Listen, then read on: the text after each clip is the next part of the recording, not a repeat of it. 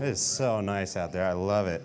Um, anyways, I'm Alex, and I'm one of the elders here at Common Ground, and I have the privilege today of taking us into God's Word. Um, so I want to start off with a, a, a, story about this is a true story. In, um, in Holland, during while the Nazis were in there, there was two sisters, uh, Corrie and, and Betsie ten Boom. Um, and they were fighting against the Nazis. They were kind of doing their part in a resistance against them. And one of the things that they were doing was they were, they were hiding Jews in their house as, as the Jews were trying to get out of the Nazi occupied territory. And they did this for a little while, but eventually somebody informed against them. And Corrie and Betsie, both servants of God, they were doing this out of their faith, out of their belief that God had called them to it and they, they were eventually arrested and sent to Ravensbrück concentration camp. Now, the question I want to look at today is why? Why would these two servants of God, these two women who were, were doing what God had called them to do and living for God and living for others, why would they have to go through this? Betsie actually eventually ended up dying at Ravensbrück. Um, and so today we're going to look at Jesus actually answering this question. Um, if you want to turn to Luke, um, we're going to be in Luke 13 today. Father, we uh, just come before you um, as humble servants, God, in recognition that, uh, that we fall short, God, that, um, that we are broken, Lord, that we are broken before you, and God, that you are just as we sang, You are our hope. You are our living hope. God, I pray that uh, as we go through this today, Lord, that your word would just resound in us. And um, God, that we would walk out of here knowing in the midst of pain and suffering and evil, God, you are here. You are with us and you are walking with us. Lord, we love you and we just, uh, we trust you with our lives. In Jesus' name, amen. So we're looking at the question of why would God, why would a good God allow suffering and evil in this world? In Luke 13, some Israelites come to Jesus and they, they present him these two situations, or they present him one, and then um, he answers it by looking at a couple of situations.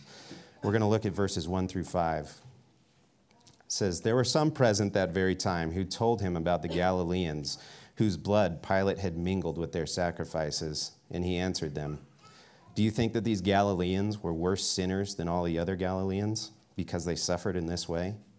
No, I tell you, but unless you repent, you will all likewise perish. Or those 18 on whom the tower in Siloam fell and killed them. Do you think that they were worse offenders than all the others who lived in Jerusalem? No, I tell you. But unless you repent, you will all likewise perish. So we see a couple different types of evil in these verses. We see, we see Pilate, who just out of selfish ambition murdered these Galileans while they were giving their sacrifice, just cold blooded murder. And then we also see kind of a, a, more natural calamity with the, the tower falling on the 18. So we see, we see three sources of evil and suffering throughout the scripture. The first one in here is the indwelling human sin. And that's what you see with Pilate.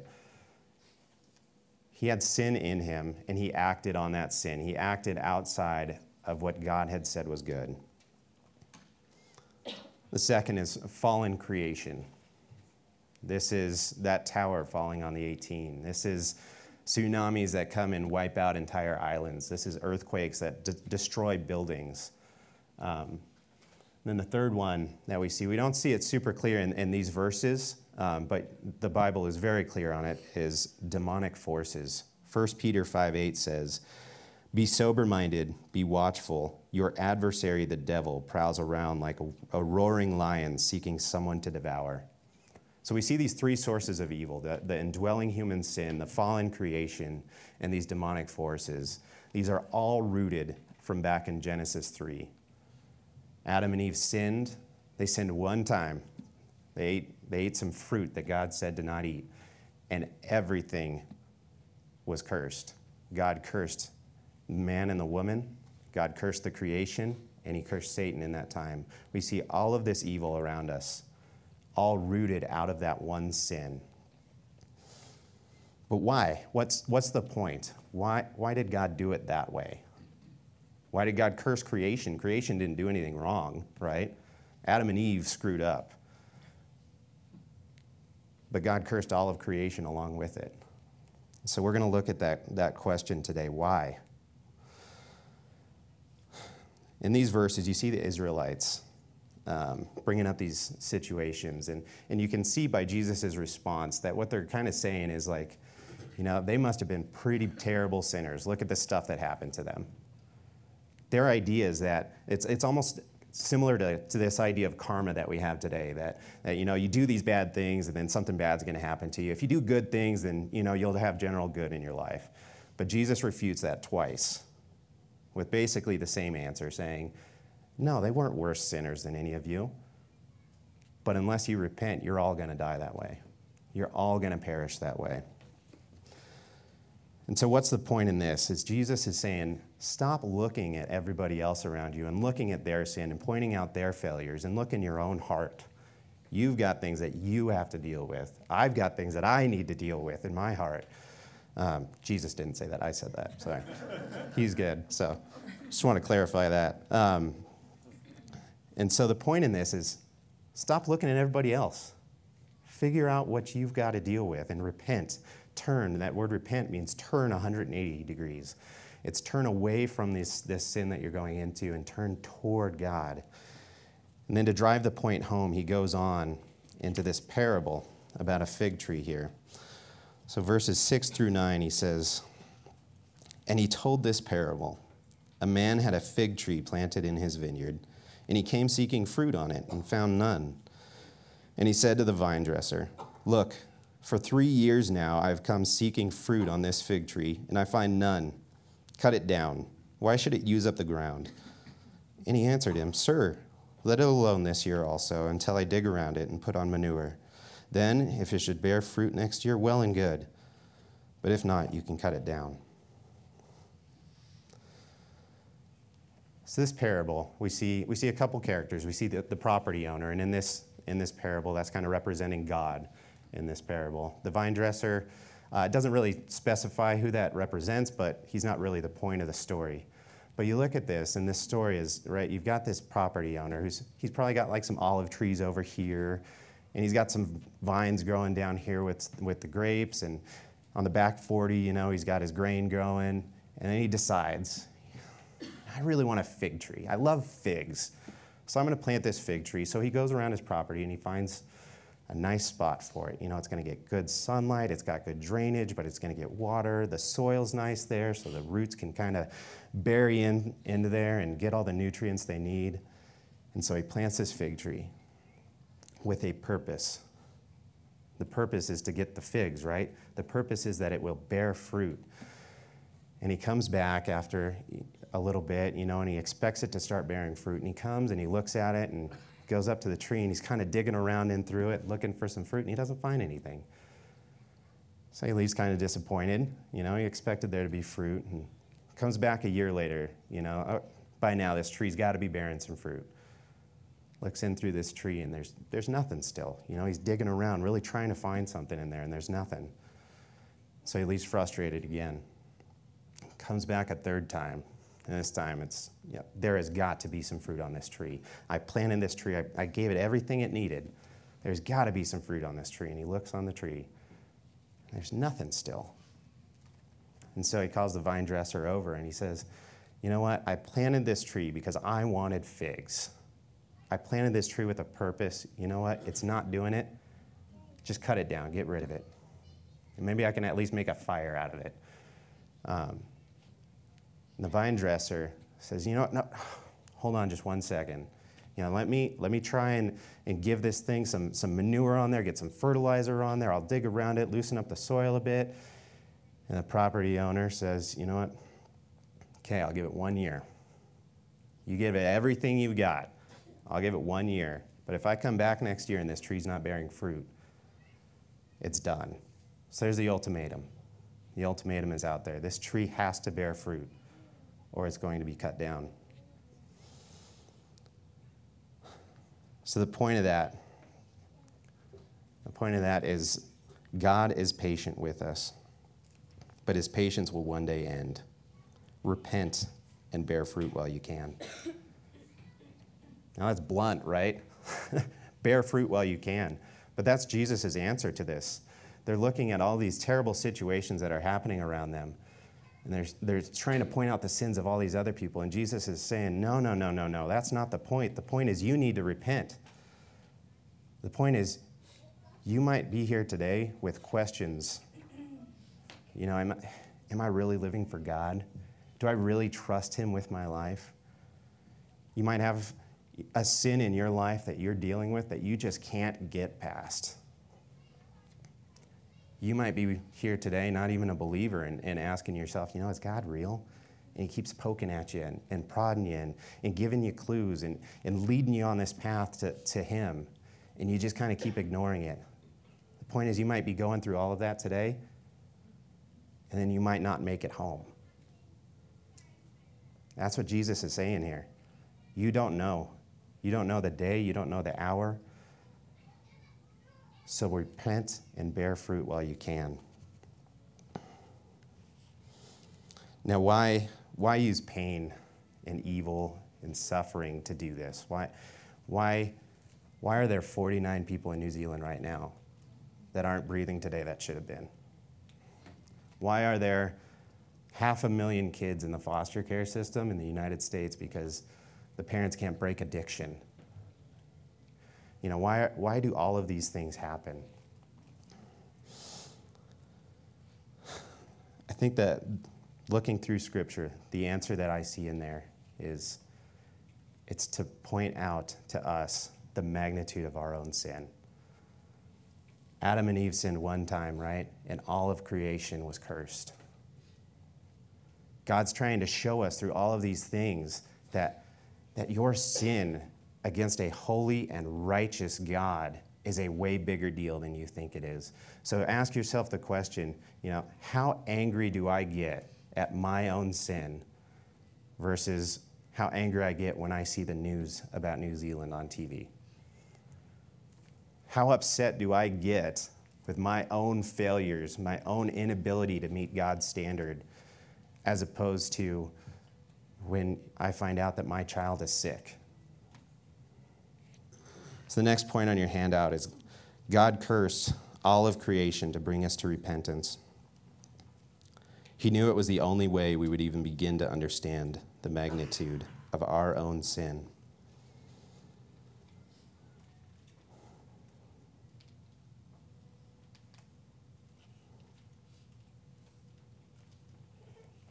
So don't wait. If you have those questions, if you feel those tuggings, don't wait. Turn to Him. He's wait, he, he wants you. He's waiting for you to turn to Him. He wants to give you the strength to walk through these things. You know, people will say that, that God doesn't give you more than you can handle. I think that statement is actually false. I think God doesn't give you any more than He can handle through you. That's what He's wanting. He's wanting you to come to Him and say, Look, I'm broken. I can't do this. I see all of these things around me and I can't handle it. He's saying, Okay, I know. I can.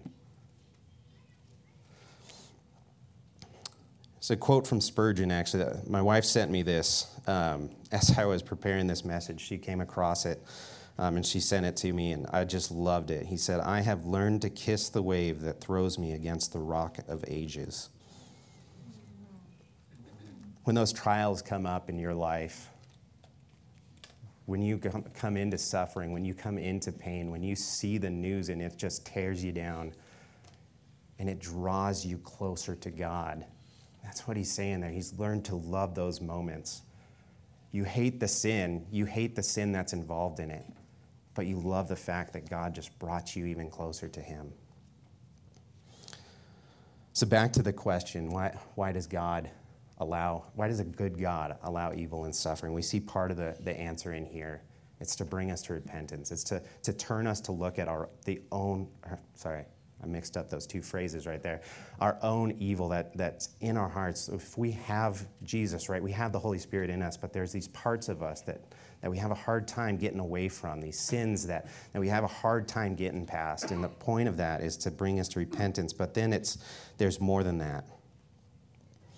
So we're going to turn a few pages further in Luke. We're going to look at Luke 24, uh, verses 25 to 27. And we're going to see the, the other side of this answer here.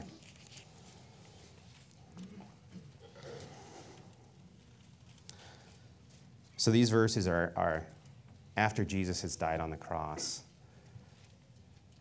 After a few people went to the tomb and saw that it was open, and the angel said, Why are you looking for the, the living among the dead here? So Christ is risen at this point, but very few of the disciples have actually seen or, or um, heard this. And there's a couple disciples on, on the road to Emmaus here, and Jesus comes up to them, and he's kind of disguising himself. They don't recognize him as Jesus, but Jesus starts talking to him on this road here, and they're having a hard time because they just lost this person that they had basically just banked their whole life on.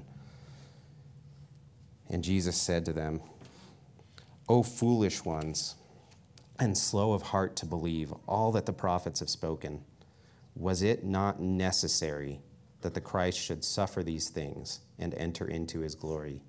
And beginning with Moses and all the prophets, he interpreted to them in all the scriptures the things concerning himself.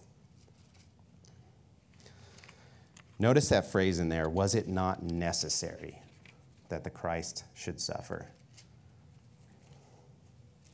This had been prophesied about. It was all through the Old Testament. John tells us in Revelation that it was planned before the foundation of the world that Christ would suffer on our behalf, that he would take our shame and our sin on himself. So it was necessary. God knew this was going to happen. He planned out that this would happen the Roman occupation of Israel, Judas betraying Jesus for 30 pieces of silver, Jesus coming into town and everybody cheering for him, and those same people a week later sending him to the cross. God knew all of that was going to happen. He actually made sure that all of that was going to happen because that was his plan to save us, and yet he did it all without sinning. He worked all of this out for his glory and our good. And we see that, that Satan had meant for evil, God meant for good. Now, there's three things I want to, as we go into this, um, there's three things I want to make sure are totally clear from the Bible. The first thing is God is completely in control. Proverbs 19:21 says, Many are the plans in the mind of a man, but it is the purpose of the Lord that will stand. God, was nev- God never lost control throughout all of that. Throughout all of history, God has been in control and he always will be. The second thing is God does not sin. James 1:13 says, "Let no one say when he is tempted, I am being tempted by God. For God cannot be tempted by evil, and he himself does not tempt anyone. So God is completely in control, even when evil and suffering are happening. And he makes sure that it works out exactly the way he wants, and yet he does it without sinning. He is holy and righteous and perfect. And the third thing is God is working everything for his glory and our good. Romans 8:28 says, "And we know that for those who love God, all things work together for good, for those who are called according to his purpose."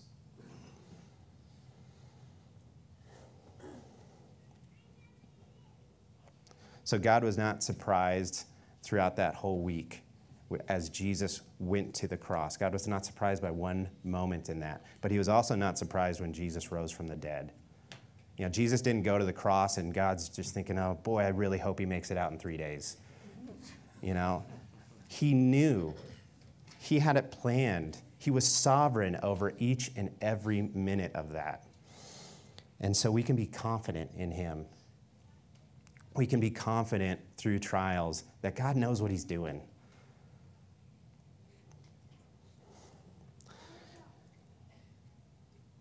And God, without sinning, in that week, He forced evil, forced evil to crown Jesus as king over all. That is amazing. That is the power of our God. John Piper said, At this all important pivot in human history, the worst sin ever committed served to show the greatest glory of Christ and obtain the sin conquering gift of God's grace. God did not just overcome evil at the cross, He made evil serve in overcoming evil. He made evil commit suicide in doing its worst evil. I love that. I love that summary. He made evil commit suicide in doing its worst evil.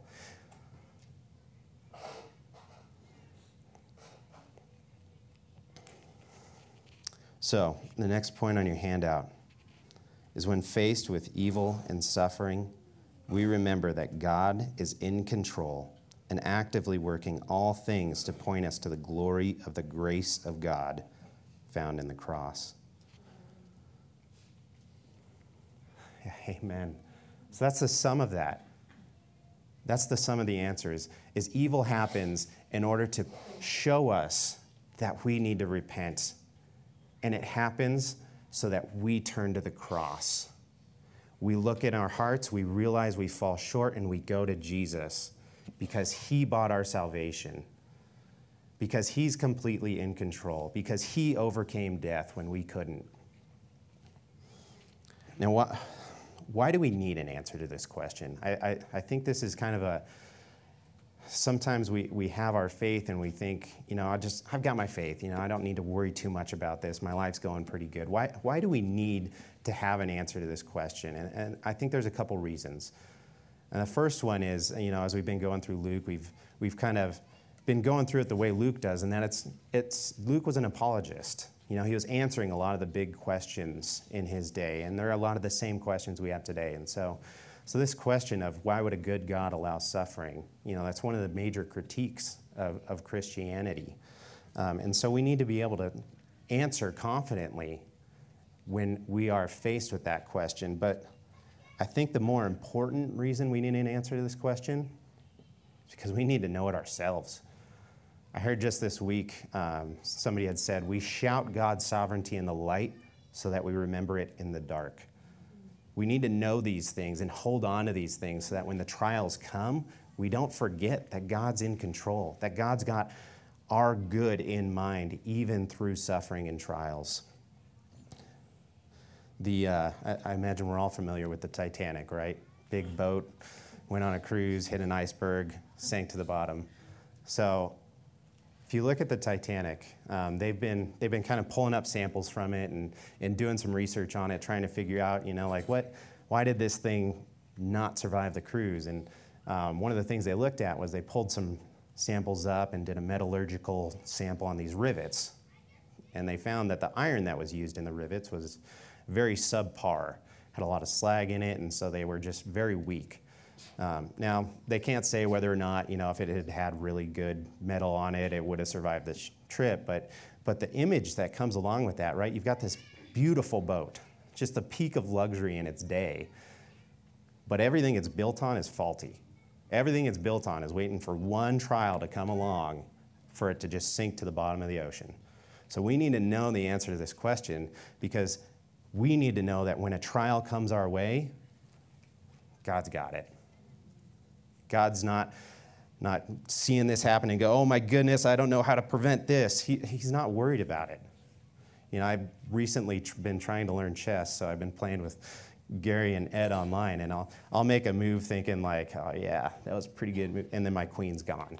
And I'm just like, what the heck happened? That actually just happened this week. So it's very apt illustration. But God, that doesn't happen with God. He's not surprised when these things happen. So we need to be able to say with confidence that God is in control.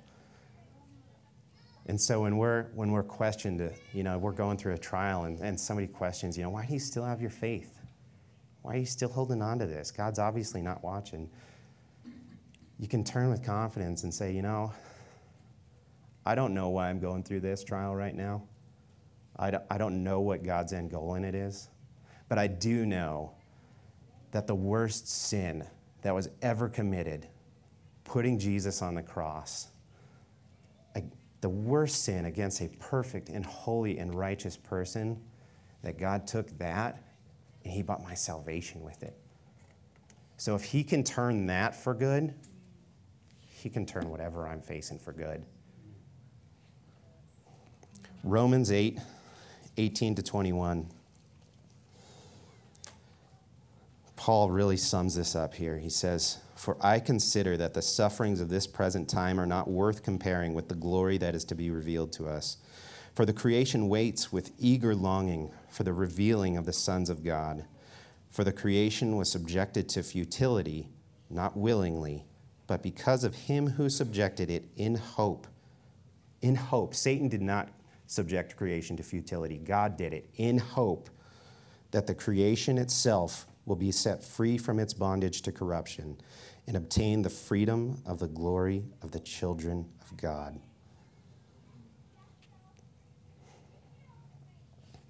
I want to close with um, so, so Corrie ten Boom that I talked about at the beginning. She eventually made it out of the concentration camps, and she went into uh, kind of a ministry of going around and talking about what it means to forgive um, especially in the, the post Holocaust Germany and Holland and those areas. And one day, as she was giving a speech on this, a former prison guard from Ravensbrück came up to her and she recognized him, um, a man who had caused her so much pain in her life.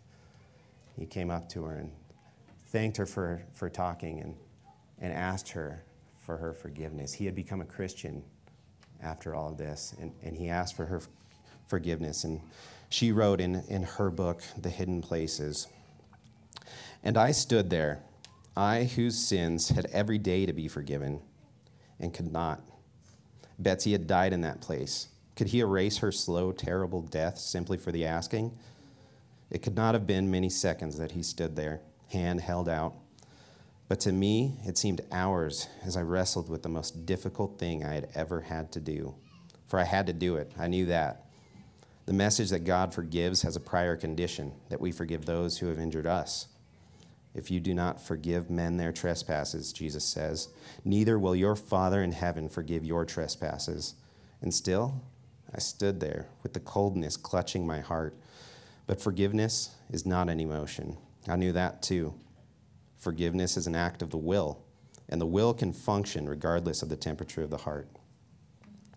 Jesus, help me I prayed silently. I can lift my hand. I can do that much. You supply the feeling.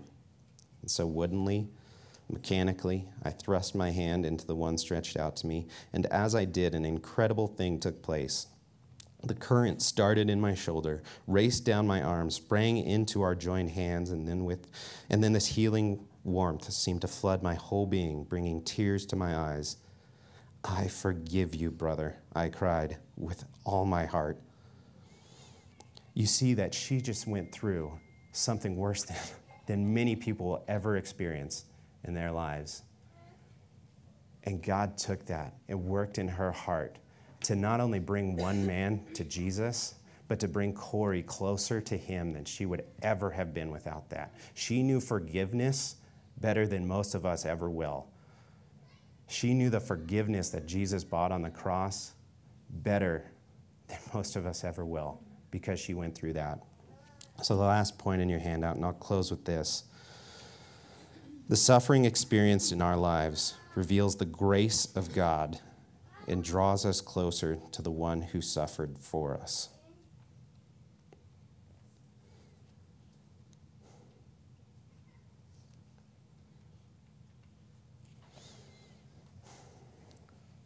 Father, we. Uh, we thank you that you did suffer for us, that we can look to your suffering and see the good that came out of it and trust you, trust that you are in control.